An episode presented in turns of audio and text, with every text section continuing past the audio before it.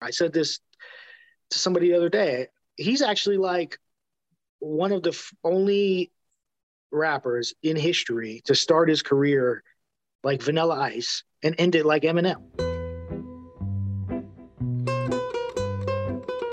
Hi, everyone. Welcome to Tourist Information.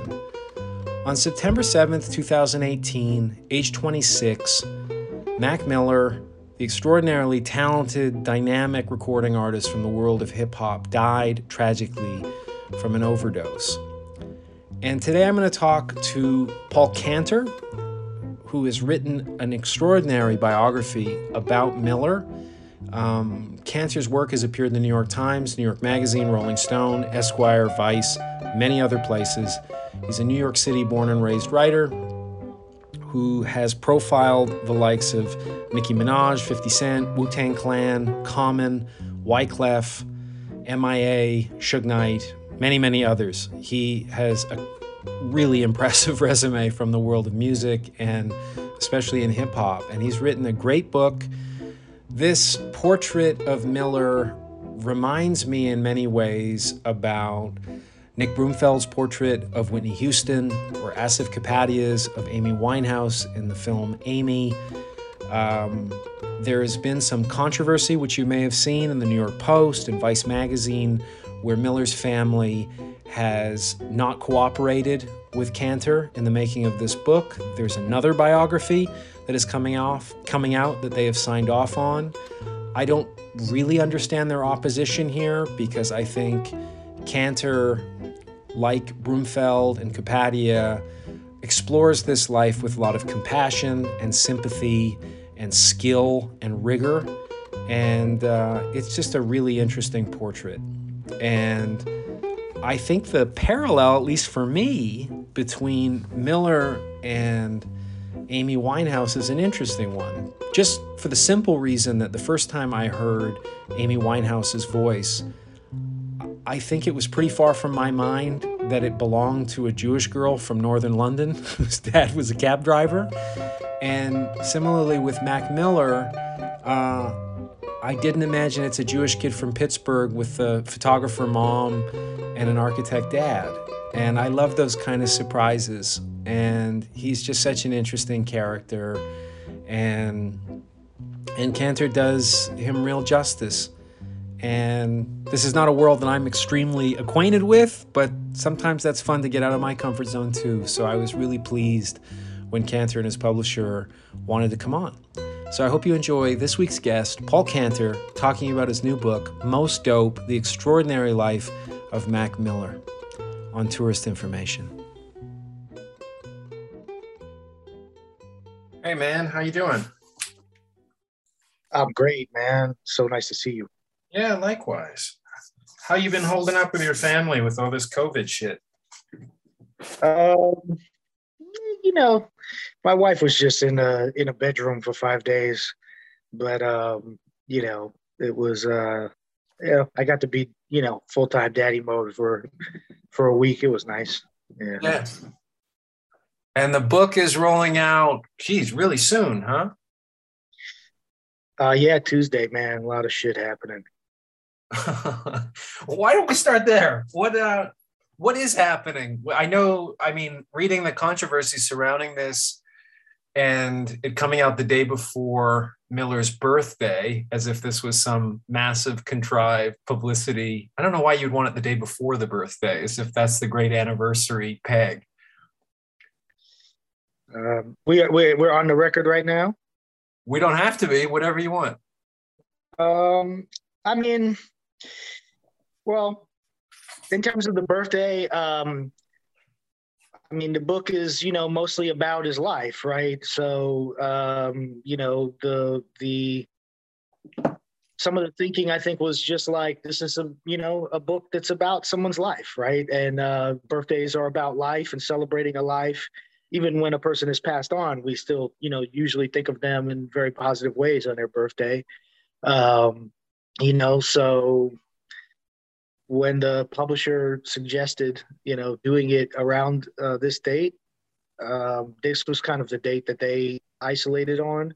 Huh. Um, you know, I was like, okay, that you know makes sense. Um, in terms of, uh, you know, actually putting it out that day. I, you know, ultimately, like, really came down to not putting it out prematurely and not putting it out post maturely. I think, um, you know, there was a, a strong desire to get it out as quick as possible.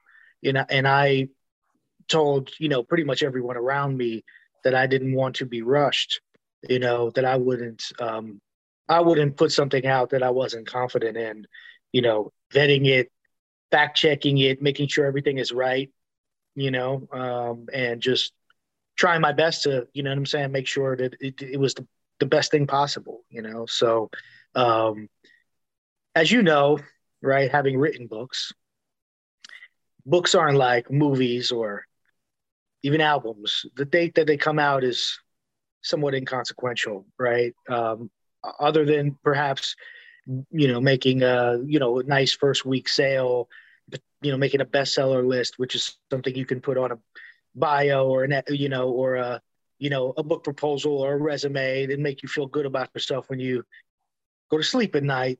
You write you don't write books for this week. You write them, you know, for next year, five years, ten years.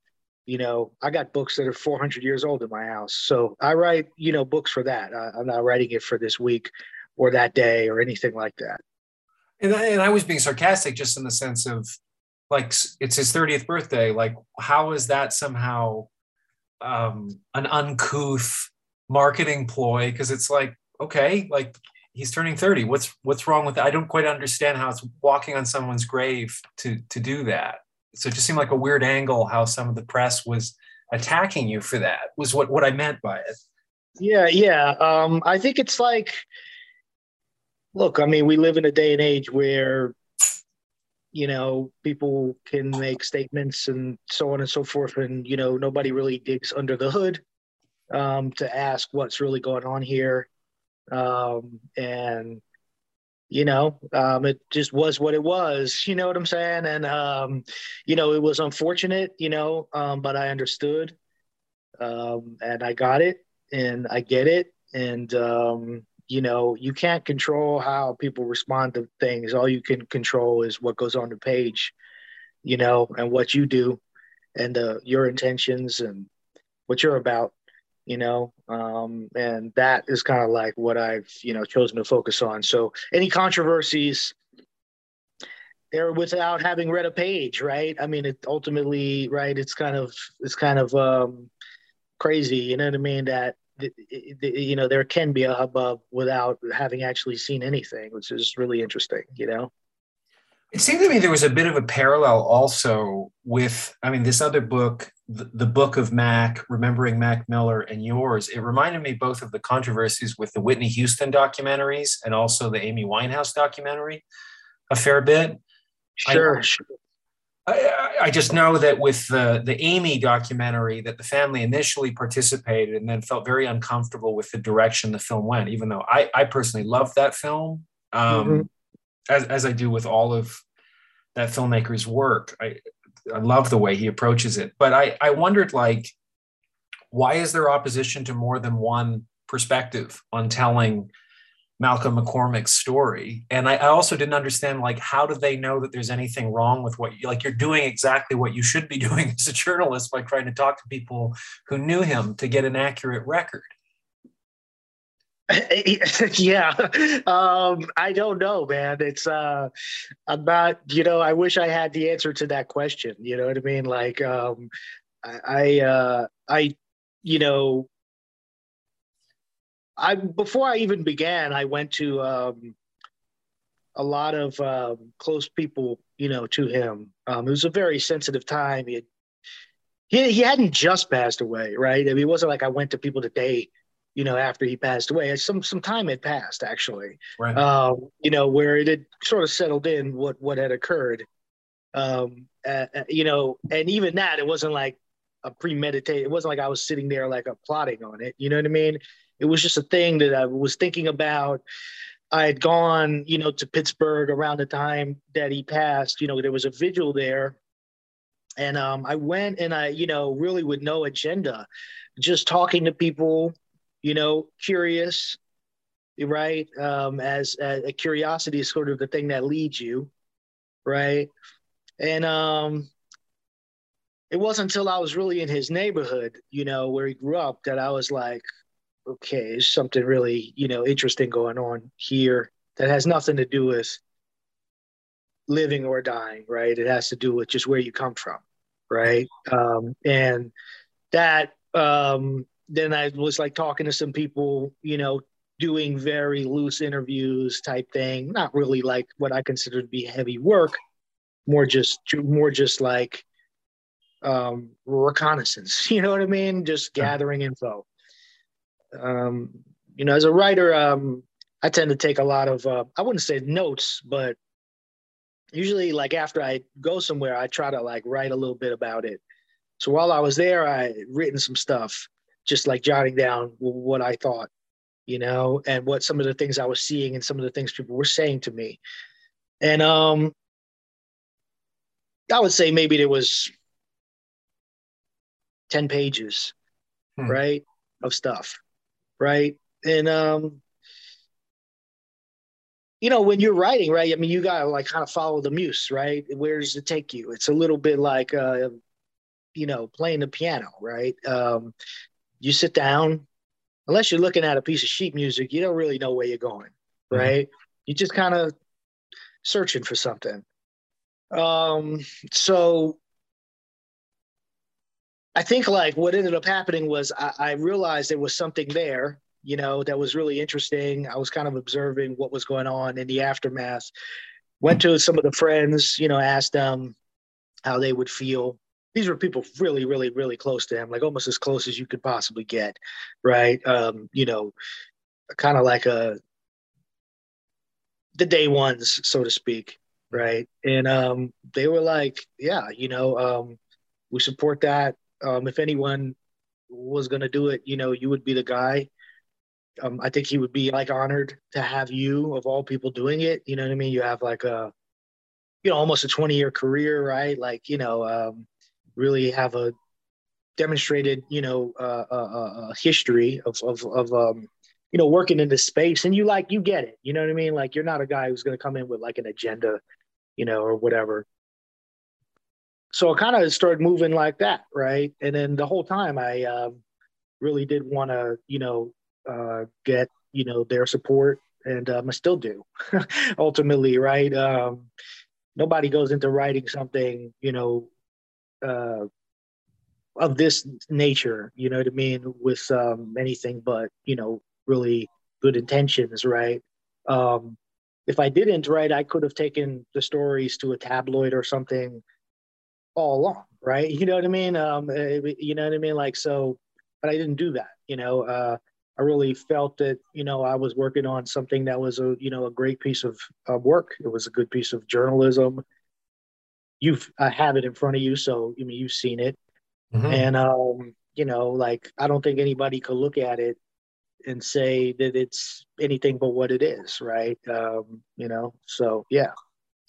Well, it's I, I, mean we I mentioned earlier the Amy Winehouse thing, but like there's a, a few parallels there that kind of stood out to me. One the first time I heard Amy Winehouse, I did not imagine this is a, a Jewish girl in London. When I hear that voice operating in that space, it, it's kind of an anomaly.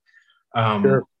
And similarly with Mac Miller, like Jewish kid from Pittsburgh is not who I hear when I hear that voice. The first time I heard it, I was sort of like, wow, that is unusual and it's very interesting. And then you have this death where it's really hard to look at the biography with without looking at the ending, like through the ending as a prism to view the narrative.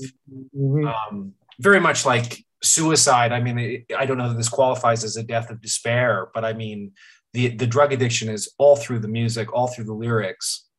Uh, so I can see how that becomes just unavoidably controversial for family members who want some kind of I don't know if control is the right word, but I guess they feel a little vulnerable to anybody else weighing in on that stuff.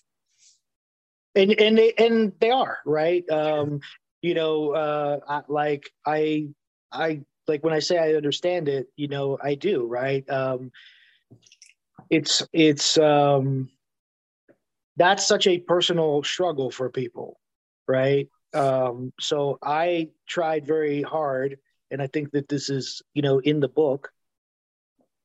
You don't hear my opinion on that at all. Right. Um, you know, it's not. I don't say anything in terms of even that those words, drug addiction. I actually never use that language, right? Unless he used that language to describe what he was dealing with, right? There's one period where he kind of like outright says that, you know what I mean, about something he was dealing with. But other than that, I let I leave it up to the people around him and the people that I interviewed, um, you know, to sort of tell that story and and create, um, you know, the atmosphere and the stories, you know, that you know paint a picture, but don't really say one way or the other what it is.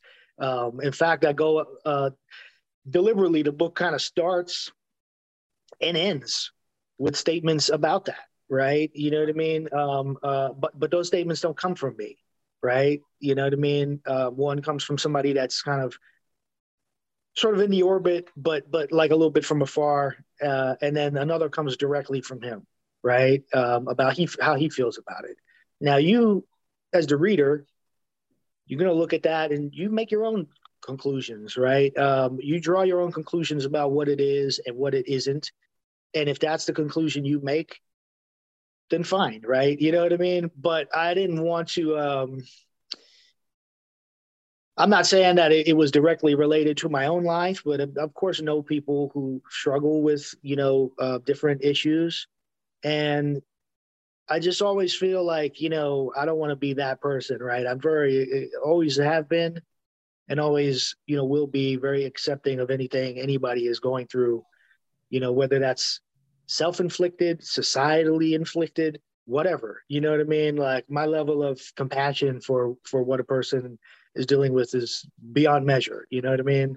Yeah. Um, so I I tried so hard to not judge anything. You know, um, yeah. No, I, I, I, didn't mean it that way. I, th- I, think you are very compassionate, non-judgmental, and not editorializing. But I think yeah. when somebody has in their own lyrics after Philip Seymour Hoffman dies that like I'm what is it like basically comparing his own. Yeah, yeah, no, no. I mean it's it's there, right? So, but uh, and that's uh, that's kind of a point I tried to drill home a little bit in the book. Now you're at a little bit of a, uh, the mercy in a book of of of um, what you can do with lyrics, right? Yeah um, there was another version of this book, you know, that does not exist in a published form that has more lyrics, yeah. right? Um, you know, utilizing a lot of the lyrics, right? To because the lyrics are, as all great, you know, uh, uh, memoirists are, right? They are great at, you know, taking something and dramatizing it, right? Um, uh, to some degree or another,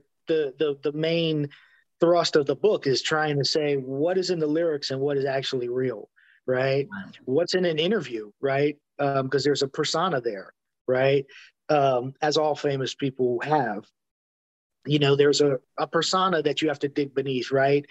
I'm on Twitter. I'm making statements. I'm this is a heightened version of myself, right? Mm-hmm. Uh, I'm on Instagram. I am the superhero, the super ego, right? In that moment i have the you know the power of god in my hands to basically transmit any message that i think inside my own head to you right?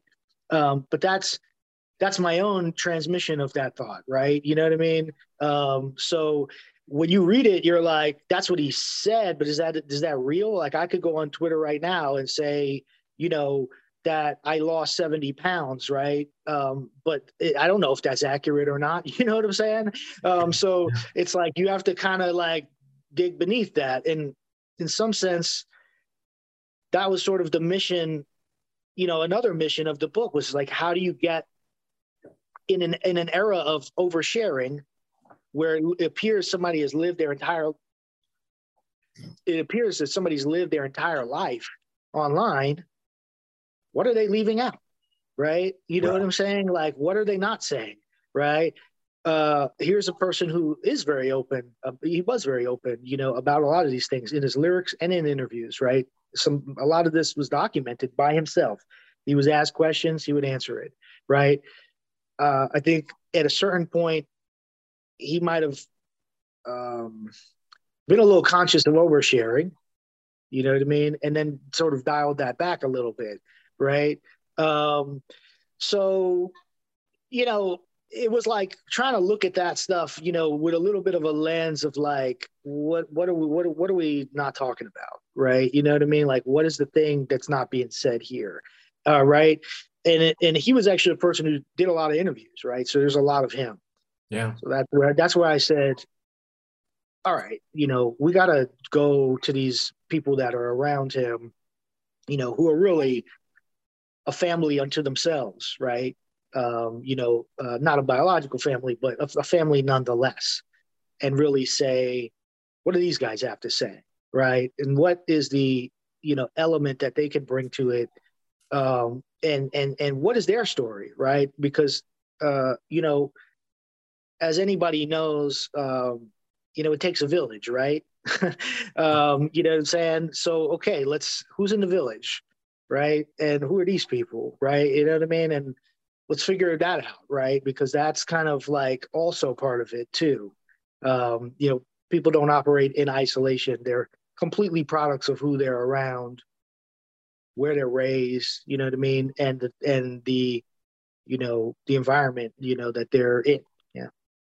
I just think that's a really interesting point that you raised, though, is trying to parse the noise from the signal with this new dynamic of, of your online self and how that's curated. Because I mean, like, I've had three people on to discuss uh, intimates of Anthony Bourdain, and it's the same kind of dynamic of being like, what is he in terms of this person who's so renowned for being candid and such a gifted communicator, and yet he's self-admittedly a horrendous communicator with family members, and has so much secrecy in his life.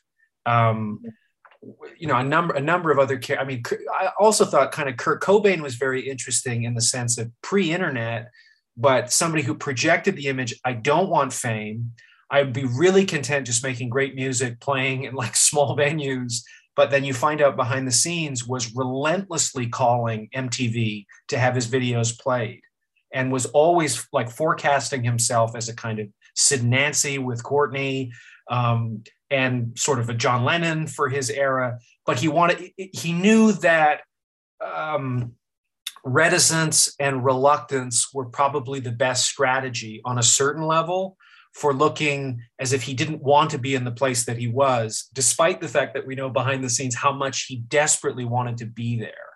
And, mm. and that tension is a very interesting dynamic in his story, but parsing it out when so many people want to see him as 100% authentic, always being transparent when there's a lot more complexity to the story. That was something with Miller that I thought I, I really wondered how how different it was with profiling him versus other profiles that you've done. That dynamic of how they want to be seen versus what they hide, just because in my experience, what people hide is generally a lot more illuminating than what they wish to share.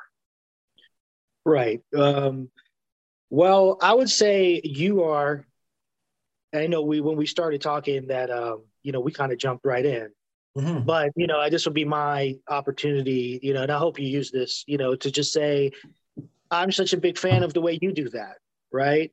Um, you know, like uh, I I actually, you know, have seen you do that and display that, like um, the thing, you know, when you did that.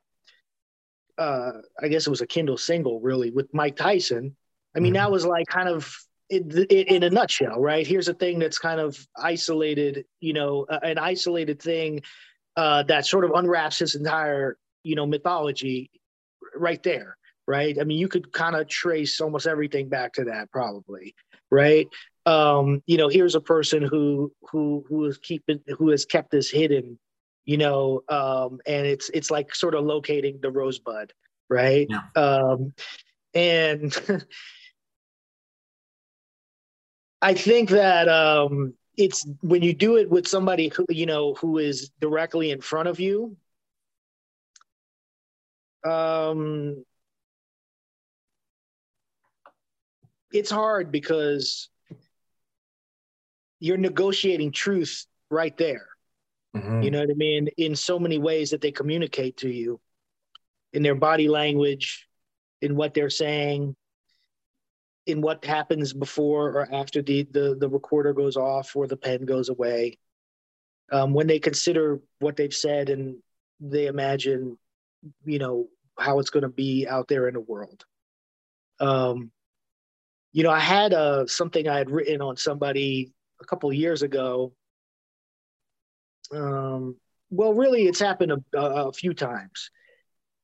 I am really good at getting people to say, not intentionally, I'm not trying to get them, but when we get in the room, they will tell you what it is, right? They'll give you the rosebud, right?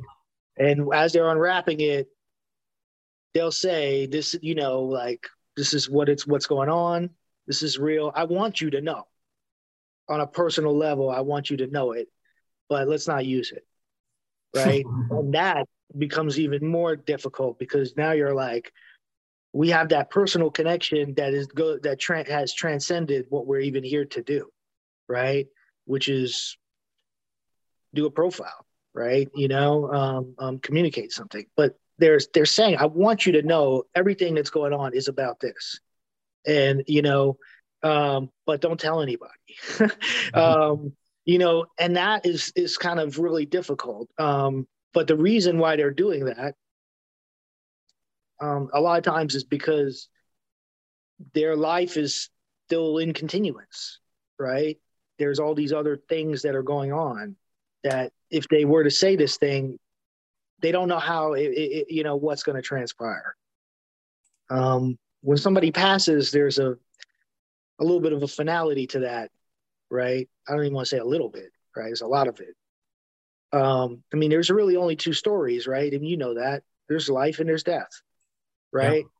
Yeah. Um, everything is about something living or dying, you know, um, you know, when you really break it down.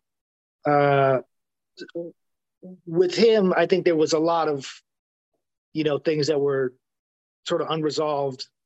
I remember reading a couple things right before he passed, like literally three or four days right before he passed, that didn't speak to any of this, right? Hmm. So you actually have the persona going one way, and you got the actual life going the other way, right? Those two things were actually in conflict with each other. Uh, you know what I mean? And I mean, this is a really deep reading of it, you know, but that was kind of like in my head a lot. I was just like, well, what's going on here? You know what I mean? Like I'm reading one thing and the complete opposite thing is happening, right?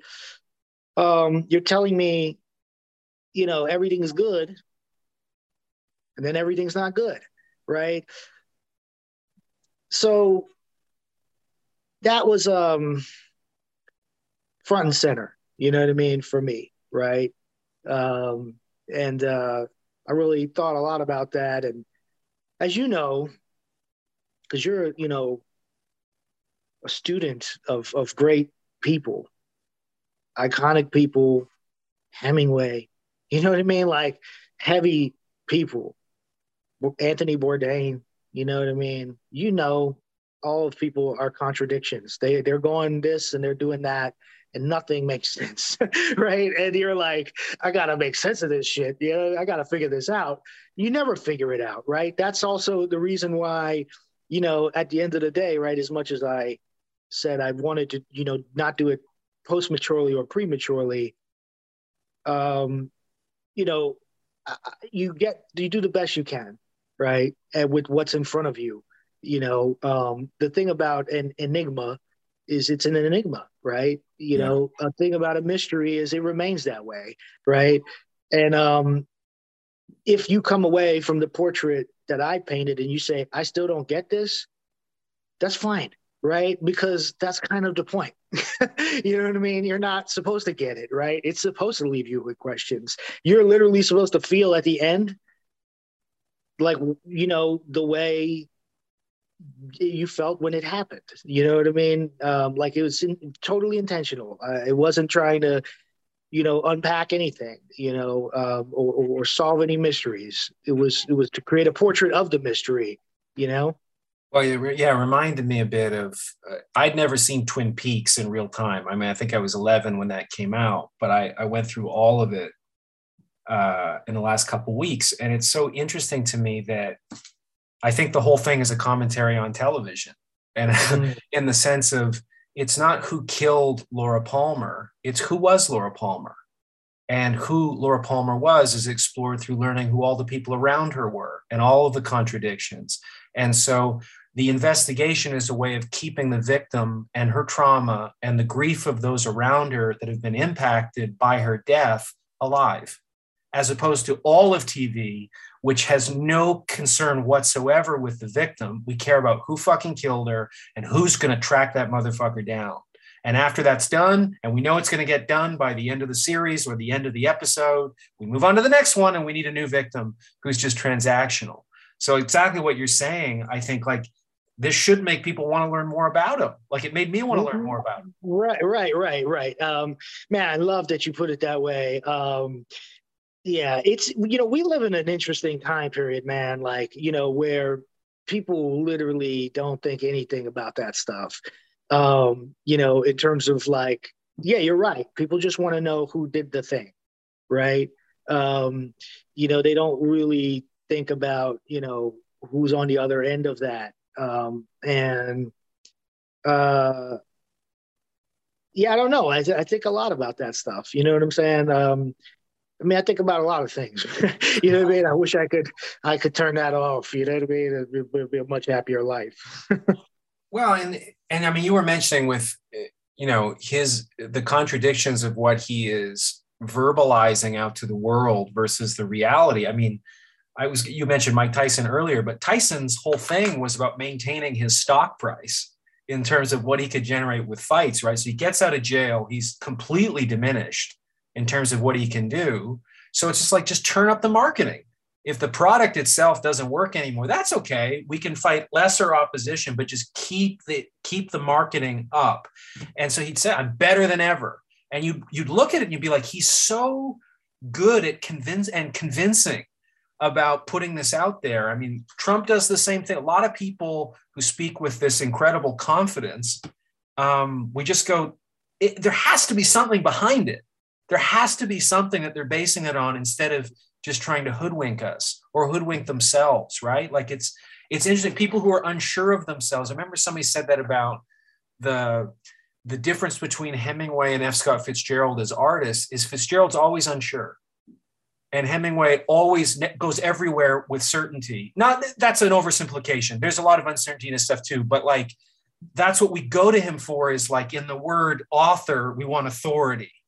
Mm-hmm. And the one you should probably trust is the unsure one, even though it's harder to do. Right. I mean, that's you know really interesting. Um I don't know if you've ever read Fitzgerald's letters. Oh yeah, that was one of the first uh, things I did read. Yeah. Um, and, you know, when you start reading those, you know, you really do see a lot of that right on the page, you know, in the correspondence. To his daughter, especially. Yeah. Yeah. Um, unbelievable, you know, um, self doubt, right? Wow. Um, uh, and you wonder, right? Because he was such a um, unbelievable talent, right? You know what I mean? Like, um, two or three sentences, you know, from uh, Fitzgerald, like could change your life. You know what I mean? Um, you know, and uh, you say, what if this person had, you know, what what Hemingway had, which was that delusional, you know, uh, um, sense of self confidence, which I do think Hemingway also, if you read his letters, um, and, and and some of his private stuff, he also was very, you know, uh, doubtful right? Um, and there was there is a projection of something that you know that projection I think takes a lot out of you, right? Um, you know, telling people you're okay when you're not okay uh, takes work. Um, yeah. I know that even in my own life. You know what I mean? Um, I've told people that I'm fine and I'm not fine. You know what I mean? Um, you know, uh, I've been going, you know, I go through things and I don't want people to worry, right?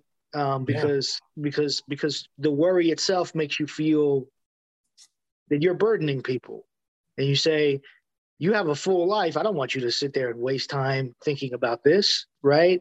Like, uh, you know, there are bigger problems in the world. You rationalize it any way you can to not have mm-hmm. to project that onto people because it's a part of your personality where you want the best for everyone. I think that was something I uniquely identified with in in him while he was alive, and in and in doing the book. I saw that repeatedly through interviews, you know, with with people around him.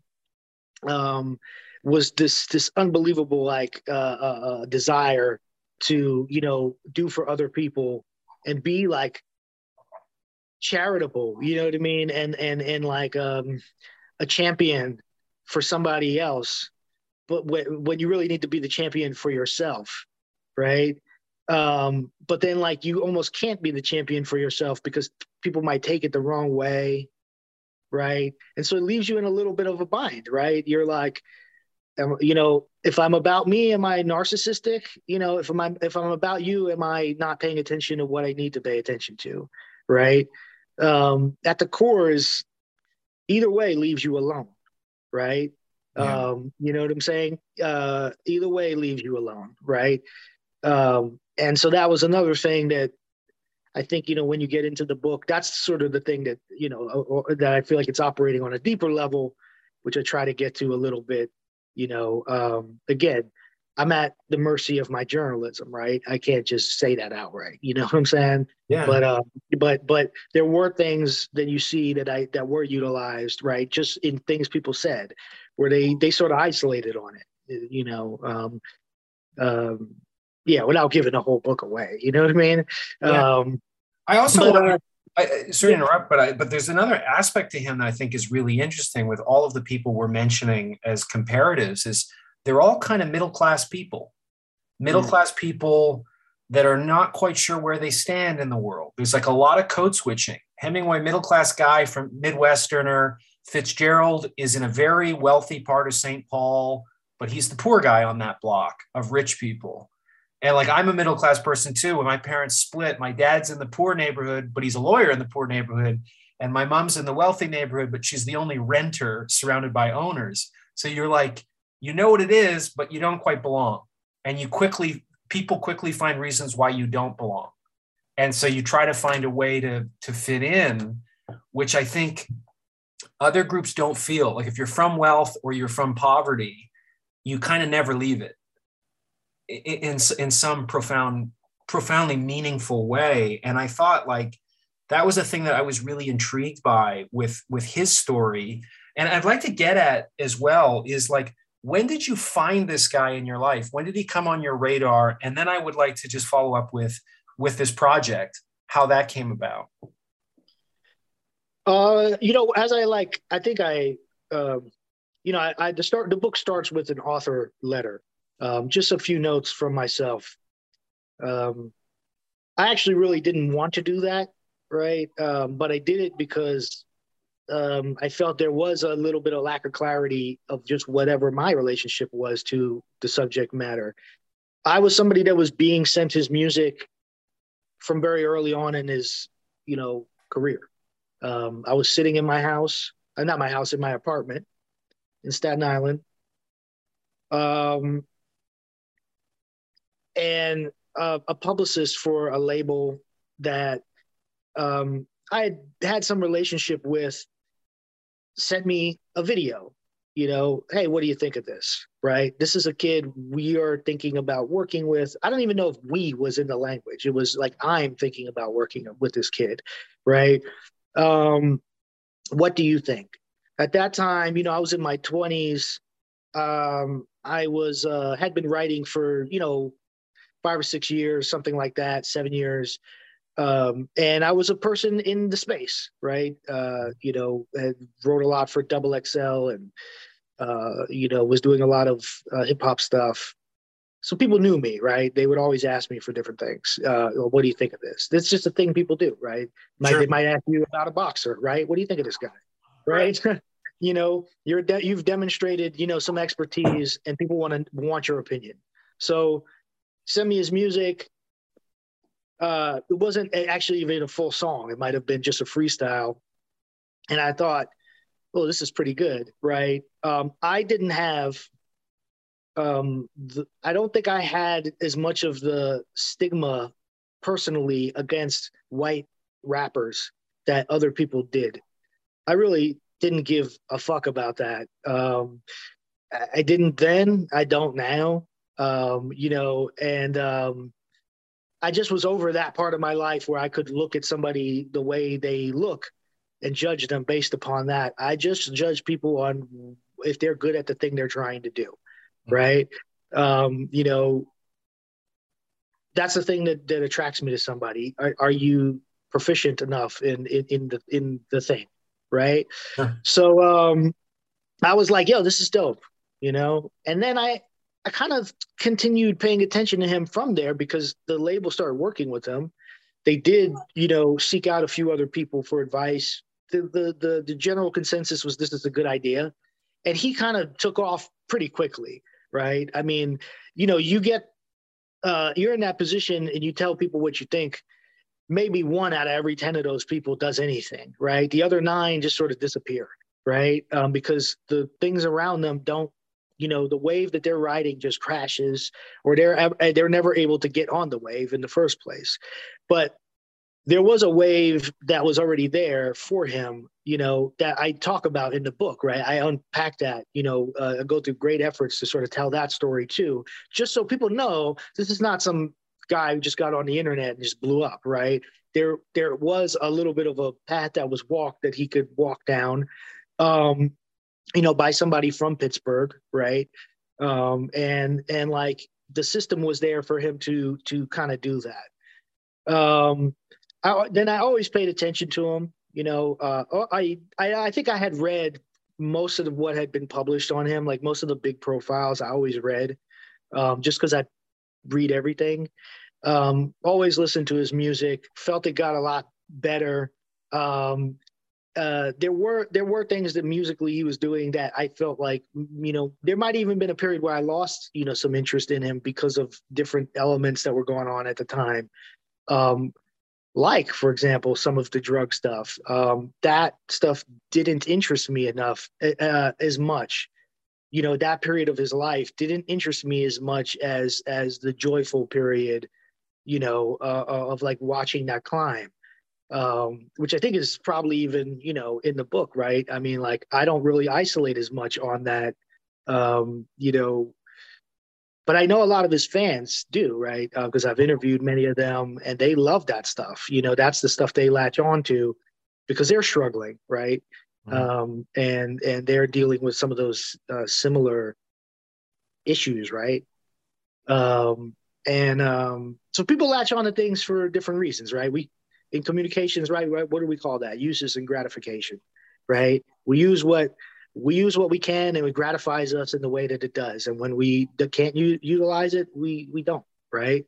Um, you know, to think that it just hits you like a magic bullet, you know, it doesn't work that way, right? People people use what they use. Um, so I, hopefully I answered what what what you asked. Yeah. Um, I, and I wonder also for you, as somebody that's covered a lot of artists throughout your career, if you had to put your finger on what sets Mac Miller apart, both personally and professionally, from the world of hip hop, like what would what would that be? Do you think that because he there is something distinctive that you hear almost immediately, like any writer that in a couple sentences you know the voice that is a rare thing to have and and he has that both in the production and also just the way he articulates whatever's going on with that pathos of his. Yeah, I think um, a couple things. Um, one, in his early music, right? He actually has a very, um, you know, West Virginia, Pittsburgh accent, right? Um, that actually comes through a lot, not only in his in his raps, but also in the way he, um, you know, would do interviews.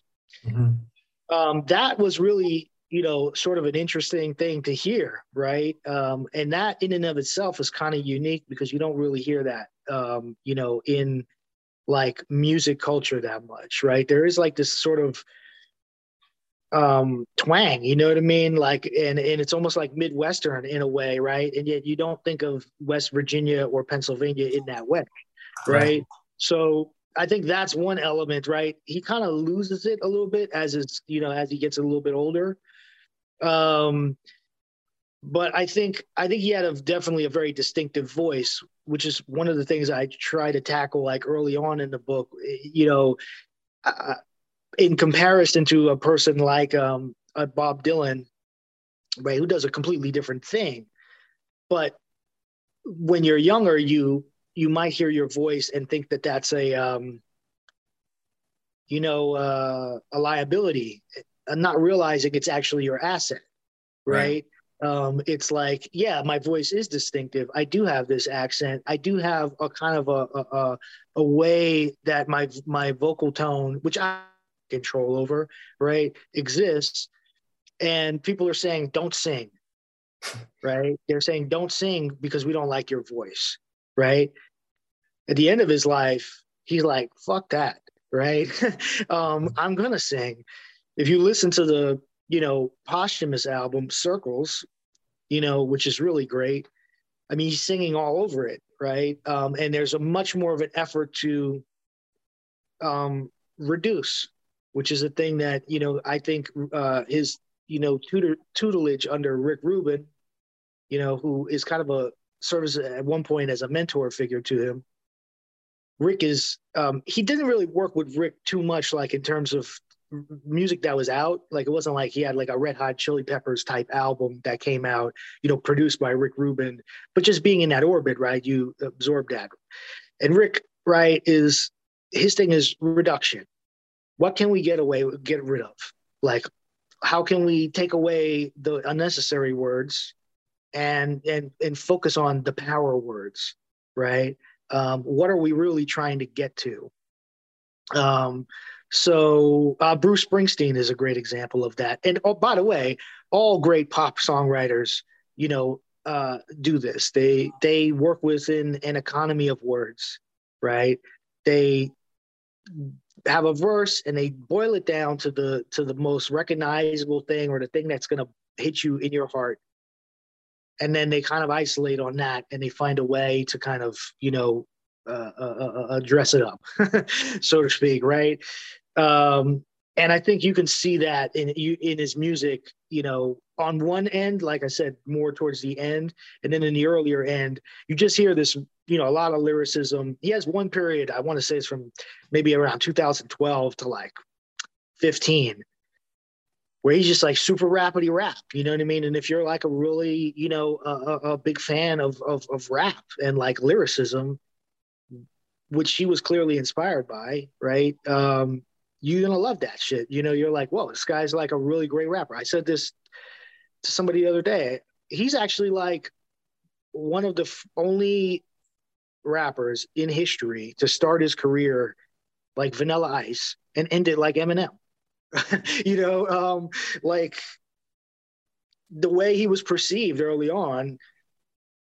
I mean, you could hit that roadblock and and and it can destroy you. I mean, he really did not uh, let that sort of deter him because um, I think it was really in his in his heart to express himself, and he was. If he was addicted to anything, it was that. You know what I mean? It was like I gotta say this, I gotta get this out. Everything I'm doing is about that, right? Um, I need somebody to hear me. You know what I mean? And I gotta express this. And um, as a creator, like I identified with that so much, you know what I mean? As I'm sure you do, and and many of the people who would listen to this, you know, like if that doesn't come through, I mean, if you have in an eight year career, like 600 songs or something like that, and like another couple hundred that are just unreleased, I mean, what is that saying? Right? That's a person with a compulsive need to create, mm-hmm. right? Um, that's a person who literally is bursting inside and they they they're not they have to get out what's inside of them right? Like um, the only a special person is like that you know what i mean? Um, we have people we have people who in particularly in music and there's somebody says this in the book. Says i go to fucking recording sessions people can't even make a song. You know what i'm saying? Like they literally can't even get anything out right? Like, this is a guy who like the minute you walk in he, he's he's he's going you know what i mean Well, it's also interesting because I, I think it's it's rare where if you have that compulsion to create, it can feel sometimes it can feel like masturbation. Like there's some people that just putting endless stuff out, but I I don't it doesn't communicate in the same way. I mean, I, the other thing I'm trying to get at is that like I guess I've heard like Hamlet described as the only time an author has created somebody smarter than himself is Shakespeare with mm-hmm. Hamlet. Nobody else is, can do that. Mm-hmm. Um, and so I always get this feeling when I see Hamlet performed or read it that it's like every single thing that is affecting this person is the human condition. We're all he we, he's the best person we have to try to take on these challenges of what we all deal with in terms of to exist, to die, uh, why act at all, that sort of thing, like all, all of the basic sort of structure. But like when you hear like Miller seems to collide with his own struggles that somehow always seem to speak for yours. I didn't really know anything about him particularly, and yet he's able to get at basic human truths and struggles within himself that somehow are also universal. And I'm curious, like, how, like, why that happens, because there's other people who want to be patted on the shoulder for being confessional, and you're like, but you you couldn't be any other way like, I mean, there's no way that you couldn't be conf- that would be the challenges for you to be private. So I don't know how to congratulate you for doing something that's so compulsive. Whereas there's another group of artists where we need them to speak for us in a lot of ways. Like, like just like this guy's audience still is um the, the relevance of his music has only increased with his death, it seems like. I mean, yeah, it's um you know, like I said, right? I mean, there's only two stories, right? And and you know, um, and in that middle, it often is where you know things get less interesting for the audience. Yeah. Right. Um, it's it has nothing to do with them, right? I mean, it just has to do with people the way people interpret stuff. You know what I'm saying? Um, the middle portion of any book is the part where you're like, I got to get through this, right? right? Um, right. You know what I'm saying? Uh, like it because, and even in writing a book, you know, like you're just like, how do I, you know, sort of make it through this this thing? Um, and the middle is where there's a lot of gray, and it, it requires a lot of thinking and a lot of commitment. With pop music and rap music and music for young people, are all artists are up against the hands of time, right? Um, you know, a basketball player is at is at the mercy of their body.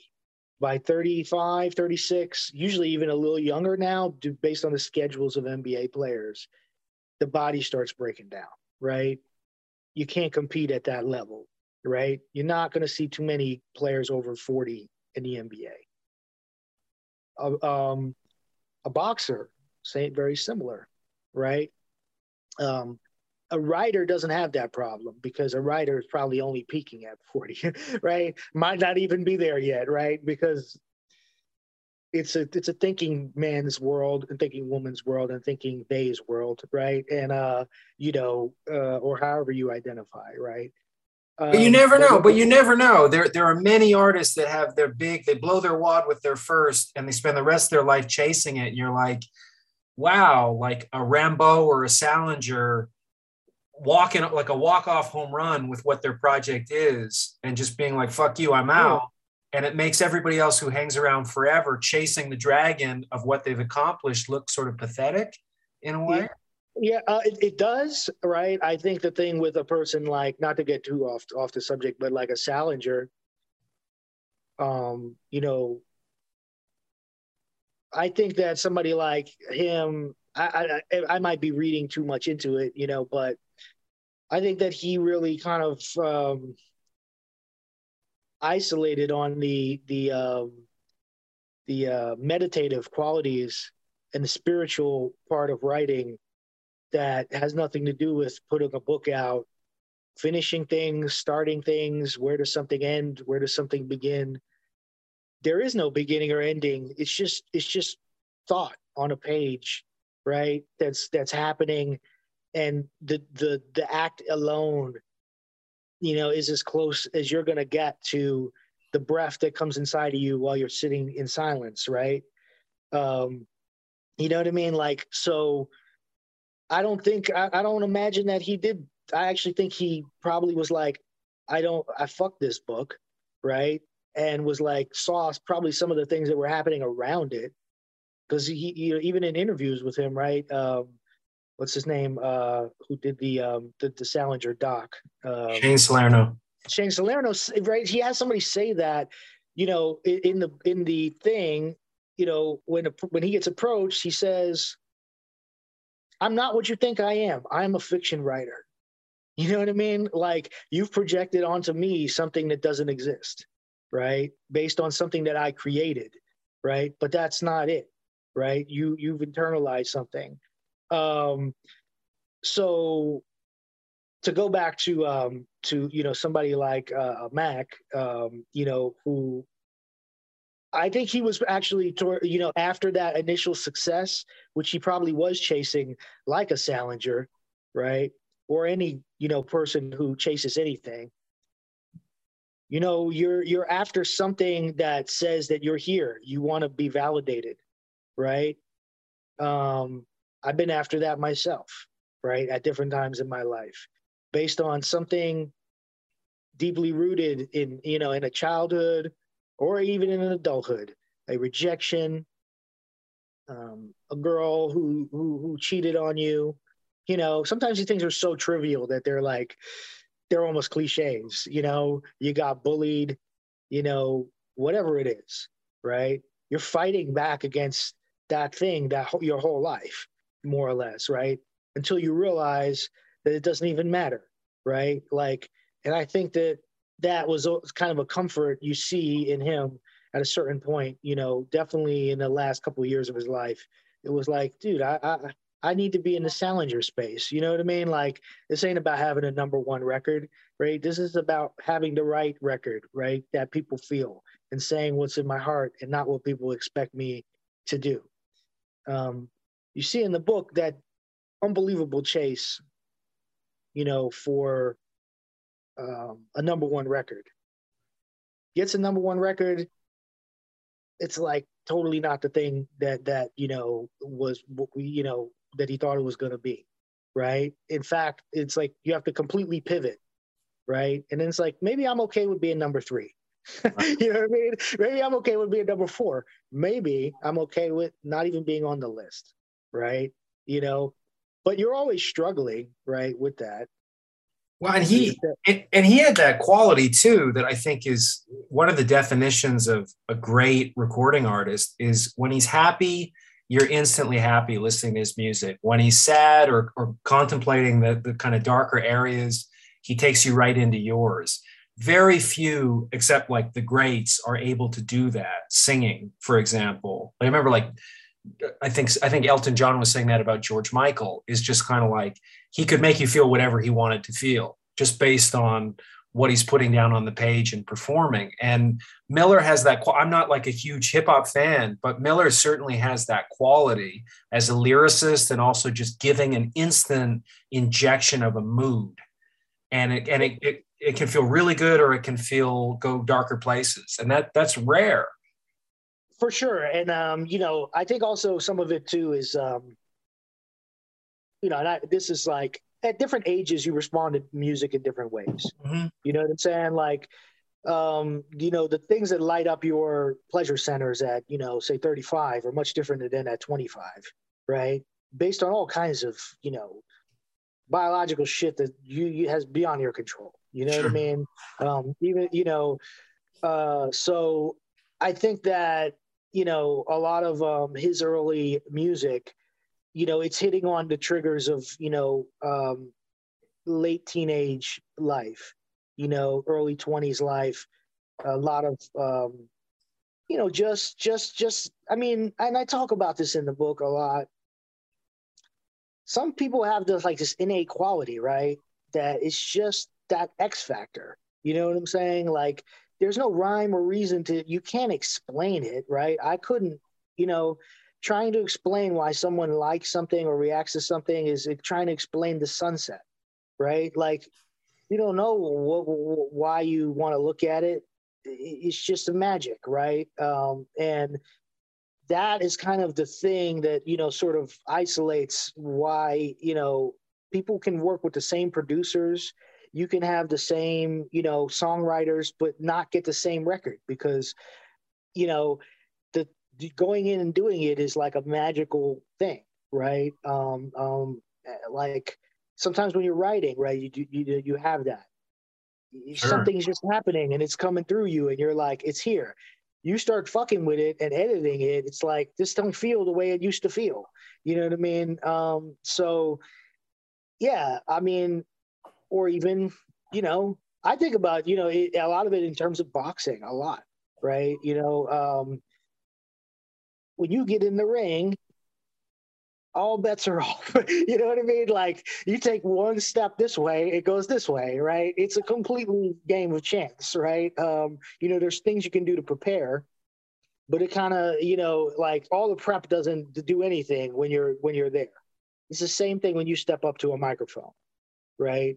You know, um, there's something about the way you're going to transmit those words, you know, and um, I think like that was something you know you could see in in in you know a lot of his songs, right? It was just like this one is just magic, right? I don't know how the hell he did this one, but you know it came out right, and you just got to leave it alone. Like he has this song um, that a lot of people like from his early career, "Knock Knock," right? Everyone talks about that song. That's just one, and I talk about it in the book. That's just one where you just know when you hear it, you're like, "This is it," right? You you know, like this just feels right.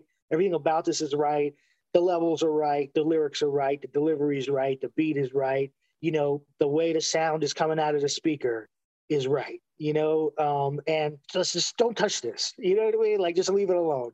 Because if you change it, it's gonna get fucked up. And you hear that, you know, like you go on Spotify, you can listen to six versions of one Motown song, right? And five of them sound not that great, but that one version that's probably the original version in mono just is like magical. You're like, uh, you know, you guys should never have remastered this. right.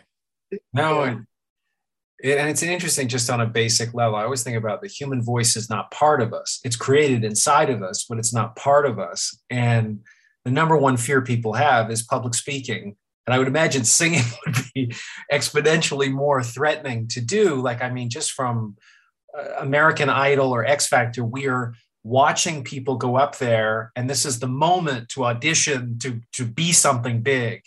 And almost none of them can get even more than 10% into putting their life behind their voice to present who they are and their relationship to the material. And because they've elected to be there we feel okay when they get slammed or they're terrible. I mean totally. Um yeah no that eh, eh, you know it's I think people have a perverse, you know, uh, uh, enjoyment in, you know, in other people's misery, right? Um, you know, and that was also like part of, you know, you asked earlier, like how I kind of, you know, really what I was really trying to do or why I did it. Yeah. I really like was just trying to get beneath like what, what I almost saw like a tabloid version of of who this guy was, right? You know, um, I felt he was a lot more than what, you know, when, when somebody passes in that way, they get reduced to that. You know what I mean? In a sense, right?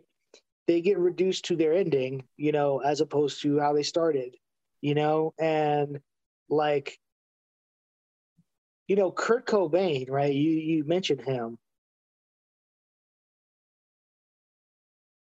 People like, you know, I, I feel like the foundational elements that make Kurt Cobain get to that point are as interesting as that point itself, right? Oh yeah. But people, but people isolate on that point because they're they're maybe at that point, right? And they say like Kurt did this, or he felt like this, or he was dealing with this, and there's a lot of mystery there, right? And you're kind of like, you know, what do we do in therapy, right? We start kind of we start we start unwrapping. We say, okay, you're here but how did you get here right um, like let's sort of start picking it apart you know and, and writing is you know a biography is not necessarily about that per se you know but um, you know it, it, there there are elements of it there right and oh, um, yeah. yeah so I, I just thought there were so many aspects of his character that were being lost. There's this one thing I, I, I really love in the book, that thing where here you got this white guy in hip hop. He's being kind of, you know, the positioning of him is he's a culture vulture or whatever you want to call him. he's got the guy, right, his hometown guy on the road with him, a real, you know, a Yinzer, right? That's a Pittsburgh thing, you know, says the N word, mm-hmm. right? Here's every opportunity, right? Um, Morgan Wallen, right? Country star is in the same position, right? A couple of months ago, right? Get, has a big controversy over this, right? Gets caught on the ring doorbell saying the N word with his friends, right? It kind of goes away. He's actually one of the highest selling artists in the country now, right? Here's a person in the same position, sees somebody do it, and is like, "You got to go." right? You got to get out of here, man. We we got to, you know, you're not. I can't fuck with you anymore, right? Like that moment alone shows you a lot of what this person stands for, right? Um, you know, because this is somebody, you know, who he knew well, right? You know, was a, a you know friend, right? And he had to get rid of that friend because that friend, you know, did something that was that he didn't. It, it was against his um moral constitution. You know what I'm saying? Like, yeah, yeah, yeah. about that. Yeah. Well, I just find it so interesting when you, I mean, I love biographies that to me, it's my candy in it, like in terms of intellectual food. And there's the assembling of a life is what you're doing and, and the reassembly of a life at the same time. But like you mentioned Kurt Cobain, I remember somebody putting him into context for me. I think it was Gus Van Sant when he was doing that movie that was sort of an echo of the real life. And one of the things he said is all of the music of Nirvana is indigenous sounds to Kurt. It's it's logging community. My grandfather was a logger. It is the guitar sounds like a chainsaw and the drums sound like falling trees. And if you're somebody that has been around that, which I haven't a lot, but like my parents, my dad did all the time, and I was with my grandfather cutting down a few trees, I was like, oh my God, I never mm. thought that it's a screaming baby with the backdrop of falling trees and chainsaws, and you get Nirvana in, in a way, like a primal kind of scream. And I really thought you did a great job with this, just assembling somebody that was totally foreign to me, and yet I found it completely enveloping. So, just last question is just what do you what do you expect to happen with this? Where is this headed in your mind when it's coming out in only a, f- a few days. What like yeah, three Tuesday. days. Tuesday. Tuesday. Yeah. um I'm you know, it's a good question. I'm not really sure, you know, um you know, the writing this um I never want to make it about myself, right? You know what I mean? Like I, I find that that to be a little like I don't know, cheap or whatever. You know what I'm saying? Because I, am still here, and and um, unfortunately he's not. So it's not about me, you know. Um, I I just hope that you know people kind of read it and and they they get a deeper understanding of who he is and the things that made him, and and some of the things that unmade him. Right. Um, you know, I've always been fascinated as a, as a, many people are. It's an American fascination, you know, historical fascination. You know, between that line between madness and genius, what do you do, and what does it do to a person when the thing that you know gives them their superpower is also their kryptonite? Yeah. Um, and this book, in his story, you know, and everything that went into it, and even the things that are going on around it now are all part of that. Um, you know, uh, the story never ends, right? You know what I mean? Like, um, you know what I'm saying? Like, even what we were talking about in the beginning is kind of part of the story if you're really looking at it, right? Um, you know, there's some element to that that, you know, you could do a deeper reading on. I'm not the one to do it. you know what I mean? But but um, you know, like it's uh so I hope people, you know, um take, you know, take it for what it is. And a lot of it was um, you know, somebody read it and um they really didn't have a lot of familiarity with him. Um, really almost very, you know, almost nothing, you know, other than maybe me talking about him and they said the first the first thing that comes to mind when I think of him, unfortunately, is drugs. Hmm. They said, you know, probably because of how he passed away. They said, this book made me think that he was so much more than that, right? Um, that there was so much there. Um, and, you know, like you really, you know, sort of brought to life, um, you know, something, some element, so much, so many deeper parts of who he was. Um, you know, and uh, that I think is if people can come away, you know, with with that takeaway, right? And I I feel like I did the best I could, you know. Um, uh, so I hope people check it out. Um, I just tried the best I could, man. Like as you as you know so well, man. Like you you go in and you know you you know you fight the fight that's inside of you, right? And uh, you just you just kind of like let it go where it needs to go. Um, so if it goes somewhere, you know, good, um, that's that's great. If it goes somewhere bad, that's also great. You know what I mean? Like, um, it's just yeah, that's that's life. yeah, and I mean the other thing people don't appreciate who haven't done this is you work with what you get as well. So totally. Um, you know, uh, yes, right. Um, nothing right that I do right is going to change the reality of the situation. Mm-hmm. You know what I mean? Which is that he's passed away, right? You know, um, but I do think that it is important, you know, to contribute to the building of a, you know, a body of knowledge, right? Whether, you know, that's through a book or other things, right? Documentaries, you know, what are we talking about? We're talking about, you know, the desire to go in and ask questions, to think deeply and critically, you know, to look at somebody who created something and and and wonder about them and say what else what, what was what else is here right? I want to know more right?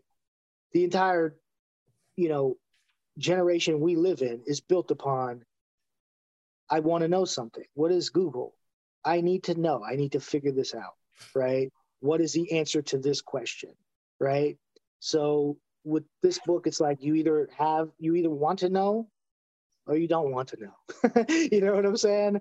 Uh, and if you want to know, it's there. You know, I, to the best of my ability, I put what I could into it. You know, so you can know more. And if you don't want to know more, then you can be one of those people too. You know what I mean? Uh, but I did the best I could. You know, as as anybody who goes in and paints a portrait, you know, they try to do you know the best job they can, and they uh, that's it. You know what I mean? Um, so I tried. yeah.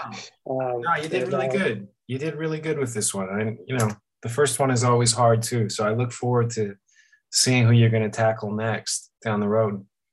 I mean, you know, I'm open to things, man. Like, I don't know what that's going to be. You know, um, you know, trying to figure that out. It's a big question. You know, there's definitely people in my ear about it. You know, but um, I don't know. Like I, you know, when I commit to something, as as I know you do as well. Um, you know what I mean? It's one of the reasons why I was, uh, you know, so grateful to talk to you about this. Right? Is because you know, um, when you go into something, I mean, you commit to it fully. Right? You're in it. You know what I mean? Like, you, you know what I'm saying? Like, um, and you don't want to commit to that thing unless you can really get into it. You know, and and and, and really be in that world you know, a hundred percent, right? And it takes so much out of you, you know, um, unbelievable emotional and intellectual labor, right? Um, and then there's things that are happening that are even beyond your capacity and you have no control over that have nothing to do with you that are that are you know things that you also have to deal with um, i'm sure um, who was what's his name uh, who made the Anthony Bourdain doc. Starts with an M.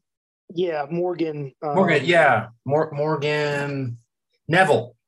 Morgan Neville, right, right. I have, you know, I have no idea the level of, you know, emotional labor that guy was dealing with. You know what I mean? And also, um, uh, his assistant, right, who put out the book. Um, yeah, I had her on. I had her on. Not long. I, I, man, you have the best guest, bro. It's out of control. Uh, you know what I mean? Like, oh, she's great. She was you know what I mean? Like, like you have quite possibly, uh, like um, a genius level uh, uh, uh, podcast on like on just people who are like elite level storytellers. You know what I mean? Um, there's so many gems that I picked up listening to it. Um, you know, um, yeah, it's like. Um, well, we're moving to Patreon after that endorsement. It's fifty dollars a month. I mean, it's it's got to be. It's, it's got to be, man. Um, you know what I mean? Like, um, yeah, like there's a couple of things, you know, that were just. I mean, that episode, you know, about the Muhammad Ali doc was um was just crazy. You know what I'm saying? Like you're not gonna get that. We, that's like a master class, right? Uh, you know what I'm saying on um on just doing this. You know what I mean? And what the people who are involved in it are doing. Um, and it's really, you know, um, I'm just trying to learn more. You know, like I read a lot of, um, you know, before I did this, I read a lot of biographies. I was trying to learn as much as I could. I never wrote a biography before.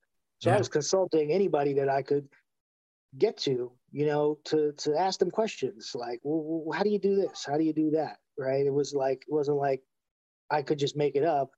To be honest, nobody was that all that helpful. um, you know, like they were helpful in the context that they could be helpful. But what I realized is that, you know, every one of these things is kind of its own adventure, right? Um, it, it is a life of its own there's no format for doing it, right? Um, and you gotta have to like figure it out, you know. Yeah. Um, so I do look at other people though, like who are doing these docs and these books, and they are dealing with like heavy emotional, you know, um, stuff because they're they're carrying that story, but they're really carrying the story of a lot of the people that are around those people. You know, when somebody goes in and does a project with Anthony Bourdain, they're not carrying Anthony Bourdain, right? He's just one part of it, right? And he is the main part. But you're you're carrying the stories of all the people who made Anthony Bourdain who he is, and then you're carrying the stories of all the people who project onto Anthony Bourdain, you know, all that he that he is, right? And in the end, right, you can never bring that person back right? You can only hope that in those moments that the person is with it, that they feel them again, you know, and they're like, I remember that. It it it, it connects to something deep inside them, and they say, you know, he said this one thing on this episode, or he was here, and I felt seen. You know what I mean? Um, or he did something. He went to this place and I'm from there. So like he went to New Jersey, you know what I mean? And like nobody spot, shines a spotlight on New Jersey, right? And like and like that's why I, you know, I uh, uh I love this person, you know what I mean? So that's kind of like what you're going for, you know what I mean? In some sense, right? Yeah. Um, yeah, you're that's the only thing you can do, but that's a very unique quality, right? It it all relates to you know the sentence and the um, and the image that you create you know and you're just trying to do the best you can. Yeah. Great job on this. Really fun to finally well sort of be face to face not quite. Thanks man. I, I, uh, thank you so much for doing this. No my pleasure. My pleasure. Talk soon. All right later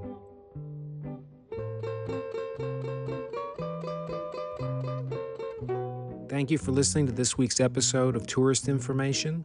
The producers are George Alarcon Swaby and myself, Bryn Jonathan Butler. Please subscribe or rate the podcast. It helps us to keep bringing them out. Thanks again for listening.